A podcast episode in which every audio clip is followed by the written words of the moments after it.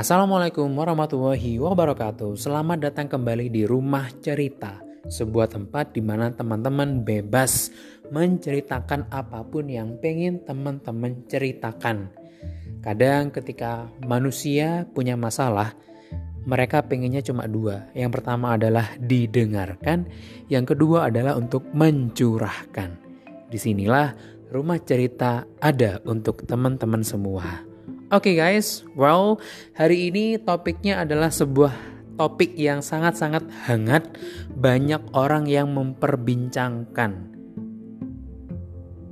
Pernah nggak sih kalian mengalami sebuah kejadian di mana kalian punya teman, punya sahabat yang udah deket lama, yang udah main lama, tapi tiba-tiba dia menjauh. Dan pernah juga nggak sih kalian punya pasangan, punya pacar, tapi dia tiba-tiba menjauh. Gak ada angin, gak ada hujan, gak ada masalah. Tiba-tiba dia berubah. Tiba-tiba dia ngejauh. Dan ujung-ujungnya apa? Tiba-tiba dia menghilang. Maka fix kalian sedang di ghosted atau mereka yang melakukan ini namanya adalah ghosting. Topik hari ini adalah ghosting. Jadi, guys, ghosting itu adalah sebuah istilah yang udah lama sebenarnya ada. Istilah sederhananya adalah hilang tanpa kabar. Adanya internet dan media sosial sekarang ini, Facebook, Instagram, Twitter, dan beragam aplikasi pesan lainnya membuat kisah horor ini seakan menjadi biasa. Di era digital ini, bukankah kita hanya bayang-bayang pixel dari diri kita sendiri? Tak beda jauh dengan hantu, mudah terhubung, mudah pula menghilang. Itulah yang namanya ghosting. Kita dibiarkan sendirian bergulat dengan pernyataan yang belum selesai. Tak adanya jawaban membuat kita bertanya-tanya. Aku salah apa ya? Kemudian berlanjut dari kayak eh aku bikin sebuah kesalahan deh. Hingga aku memang bukan teman yang baik. Aku memang bukan pasangan yang berguna dan sebelum kita menyadarinya, kita terjebak dalam lingkaran menyalahkan diri sendiri. Pernah kan pastinya kan? Ghosting tidak memberikan petunjuk tentang bagaimana kita bereaksi. Dia menciptakan ambiguitas sekaligus semacam penolakan sosial. Naomi Eisenberger seorang profesor psikologi penasaran kenapa kita sering menggambarkan penolakan dalam istilah rasa sakit fisik. Tanda kutip patah hati, tanda kutip aku merasa hancur atau dia menyakiti perasaanku. Lebih dari sekedar metafora sih, ungkapan-ungkapan itu tampaknya menangkap sesuatu yang sangat penting bahwa ada hubungan antara penolakan dan rasa sakit fisik. Menurut Naomi, sepanjang sejarah kita bergantung pada orang lain untuk bertahan hidup. Mereka memelihara kita, membantu mengumpulkan makanan, serta memberikan perlindungan terhadap predator dan musuh. Hubungan sosial benar-benar membuat kita tetap hidup, seperti halnya rasa sakit fisik. Rasa sakit akibat penolakan juga berevolusi sebagai sinyal ancaman bagi kehidupan kita. Nah, itu tadi penjelasan dari Naomi, seorang psikologi, profesor psikologi. Secara ilmiah, penolakan sosial terbukti mengaktifkan jalur rasa sakit yang sama di otak dengan rasa sakit fisik. Sebuah penelitian bahkan mengungkapkan bahwa kita dapat mengurangi rasa sakit emosional ini dengan obat penghilang rasa sakit. Seperti contohnya adalah Tylenol. Nggak tahu sih ya apa itu Tylenol. Sementara itu, Bagi banyak orang, ghosting dapat menyebabkan perasaan tidak dihargai, menganggap diri cuma alat yang bisa digunakan dan dibuang begitu saja. Jika kamu mengenal orang tersebut, lebih baik jangan dianggap remeh. Jika kamu mengenal orang tersebut lebih dari beberapa kencan, beberapa pertemuan, maka akibatnya akan jadi lebih traumatis. Ketika seseorang yang kita cintai, yang kita percayai lepas dari kita, rasanya adalah seperti sebuah pengkhianatan mendalam. Guys, gak ada yang suka di ghosting, tapi Mengapa banyak yang melakukannya? Sebuah studi tahun 2018 dalam Journal of Social and Personal Relationships melaporkan bahwa 20% dari sekitar 1000 responden mengakui melakukan ghosting. Gila ya kan? Fenomena ghosting ini menciptakan lingkaran setan. Seorang korban bisa berubah jadi pelaku. Orang-orang yang melakukan ghosting berfokus pada menghindari ketidaknyamanan emosional mereka sendiri dan mereka tidak berpikir bagaimana hal itu membuat orang lain merasa pedih mendidih.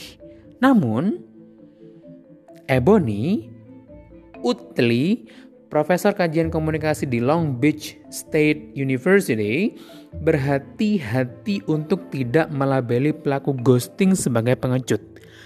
Banyak dari kita berpikir bahwa mereka hanyalah orang yang mengerikan, tetapi saya pikir banyak pelaku tidak ingin melukai perasaan orang lain, kata Ebony. Meski demikian, Utley menegaskan tidak ingin menganggap ghosting sebagai perilaku yang baik-baik saja.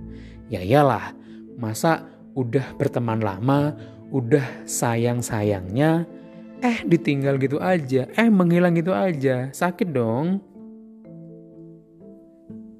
Memang bukan pekerjaan yang mudah untuk menjelaskan kepada seseorang mengapa kita tidak tertarik kepadanya. Tetapi penjelasan singkat jauh lebih baik ketimbang tidak sama sekali. Menutup sebuah hubungan secara terbuka lebih baik untuk kesehatan. Mengungkap perasaanmu secara fisiologis dapat menurunkan tekanan darah dan mengurangi stres. Coba deh bayangin seberapa buruknya dampak dari ghosting. Nah, contoh-contoh dampak yang ditimbulkan dari ghosting. Yang pertama, munculnya perasaan tidak dihargai, tidak berguna, dan terbuang. Apalagi ketika kita ditinggal pas lagi sayang-sayangnya. Hal ini juga bisa memicu banyak hal, terutama rasa sakit pada bagian otak sebagaimana sakit pada bagian fisik. Gila ya kan? Yang kedua, tindakan menyalahkan diri sendiri akibat hilangnya rasa kepercayaan diri. Hal ini terjadi karena si korban tidak tahu alasan ia ditinggalkan. Selain itu, ia pun akan terus-terusan mencari jawaban yang tak kunjung ditemui. Ketika kita punya sahabat tiba-tiba dia menghilang begitu saja otomatis kita kepo apa salah kita yang menjadikan sahabat kita itu menjauh dari kita? Yang ketiga adalah tekanan psikologis. Luka batin pasti ada dan itu tidak menutup kemungkinan akan membekas walaupun bisa hilang secara perlahan dan butuh waktu yang tidak sebentar pula jika kamu kalian kebetulan jadi korban ghosting, selalu ingatkan diri bahwa itu bukan kesalahanmu dan hindari pula menyalahkan yang lain. Kebalikan cinta bukanlah benci, melainkan pengabaian. Jadi, kalau bisa, kalian hindari melakukan hal yang seperti itu, karena dampaknya sangat-sangat buruk, guys. Lalu bagaimana cara kita supaya bisa terhindar dari yang namanya ghosting? Ada beberapa cara untuk kalian bisa terhindar dari sebuah pertemanan, sebuah kisah romantisme yang bersih dan juga sehat. Yang pertama adalah selalu menciptakan yang namanya transparansi atau keterbukaan. Ajarkan teman-teman kalian, pasangan kalian untuk saling terbuka satu sama lain. ketika ada yang merasa salah diungkapkan, ketika ada sesuatu yang ganjal dalam hati disampaikan, ketika salah satu pengen pergi ajarkan untuk senantiasa menyampaikan. Toh menyampaikan itu gak ada salahnya. Yang kedua adalah memberi batasan waktu untuk teman atau pasangan kita. Apabila kita mulai gelisah karena sahabat kita, karena pasangan kita tiba-tiba menghilang setelah beberapa lama, maka kita kasih waktu kepada dia. Misal nih ya, misal, misal Udah seminggu nih, dia nggak balas pesan kita. Bilang aja, kalau misal tidak dilanjutkan, tidak membalas chatnya, maka hubungan berakhir.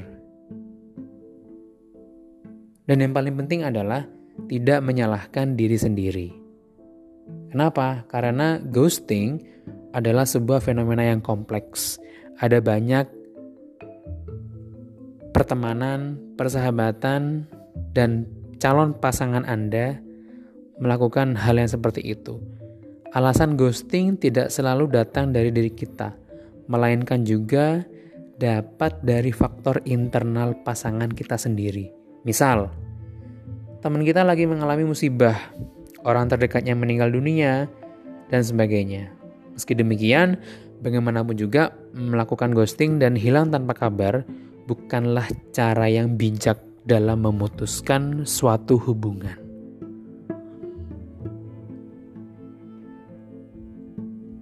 Dari sini kita bisa mengetahui bahwasanya dampak yang diberikan dari ghosting sangat-sangatlah membahayakan bagi psikologi kita. Baik itu psikologi dari pelaku maupun psikologi dari korban. Meskipun aku bukan seorang psikolog, tapi aku pernah merasakan hal itu dan benar-benar kita ditinggalkan dengan banyak tanda tanya. Kalau bisa, kenapa kok nggak menyampaikan alasan? Kenapa kok harus hilang begitu saja?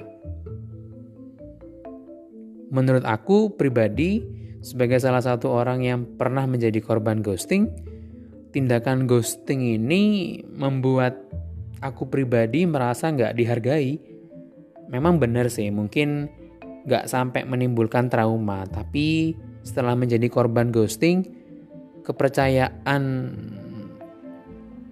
di sini itu kayak turun kepada orang lain atau bisa dibilang kayak punya trust issues kepada orang lain. Jadi setelah kalian di ghosting oleh pasangan kalian, oleh teman kalian, tentunya kalian tidak boleh terlarut dalam kesedihan. Penting untuk diingat, jika seseorang mengghosting kalian, hal itu tidak ada hubungannya dengan kalian maupun kelayakan kalian untuk dijadikan teman, sahabat, maupun pasangan. Kalian harus ingat bahwa ini hanya masalah dari si pelaku ghosting yang tidak punya keberanian untuk mengkomunikasikan segala sesuatunya yang membuat mereka menjadi tidak nyaman. Mereka juga nggak paham dengan dampak apa yang mereka lakukan atau yang paling buruk adalah mereka memang sudah tidak peduli lagi kepada kita. Gila. Teman, sahabat yang awalnya dekat tiba-tiba dia menghilang. Horor banget ya kan? Jadi buat kalian yang mungkin kemarin-kemarin pernah mengghosting, coba deh dipikir-pikir lagi kalau pengen ghosting lagi ke depan Intinya, semuanya pasti bisa dikomunikasikan dengan baik. Untuk yang pernah menjadi korban ghosting, tetap semangat karena kamu pantas diperjuangkan. Selamat berjuang! Oke okay guys, jadi itulah topik kita kali ini. Ghosting. Topik yang akhir-akhir ini sangat banyak yang dibicarakan oleh banyak orang Semoga bisa bermanfaat untuk kalian mengerti efek dan dampak yang diberikan oleh ghosting. Sesungguhnya ghosting itu tidak baik dan intinya adalah janilah komunikasi dengan baik dengan siapa pun itu. Thank you. Terima kasih. Wassalamualaikum warahmatullahi wabarakatuh.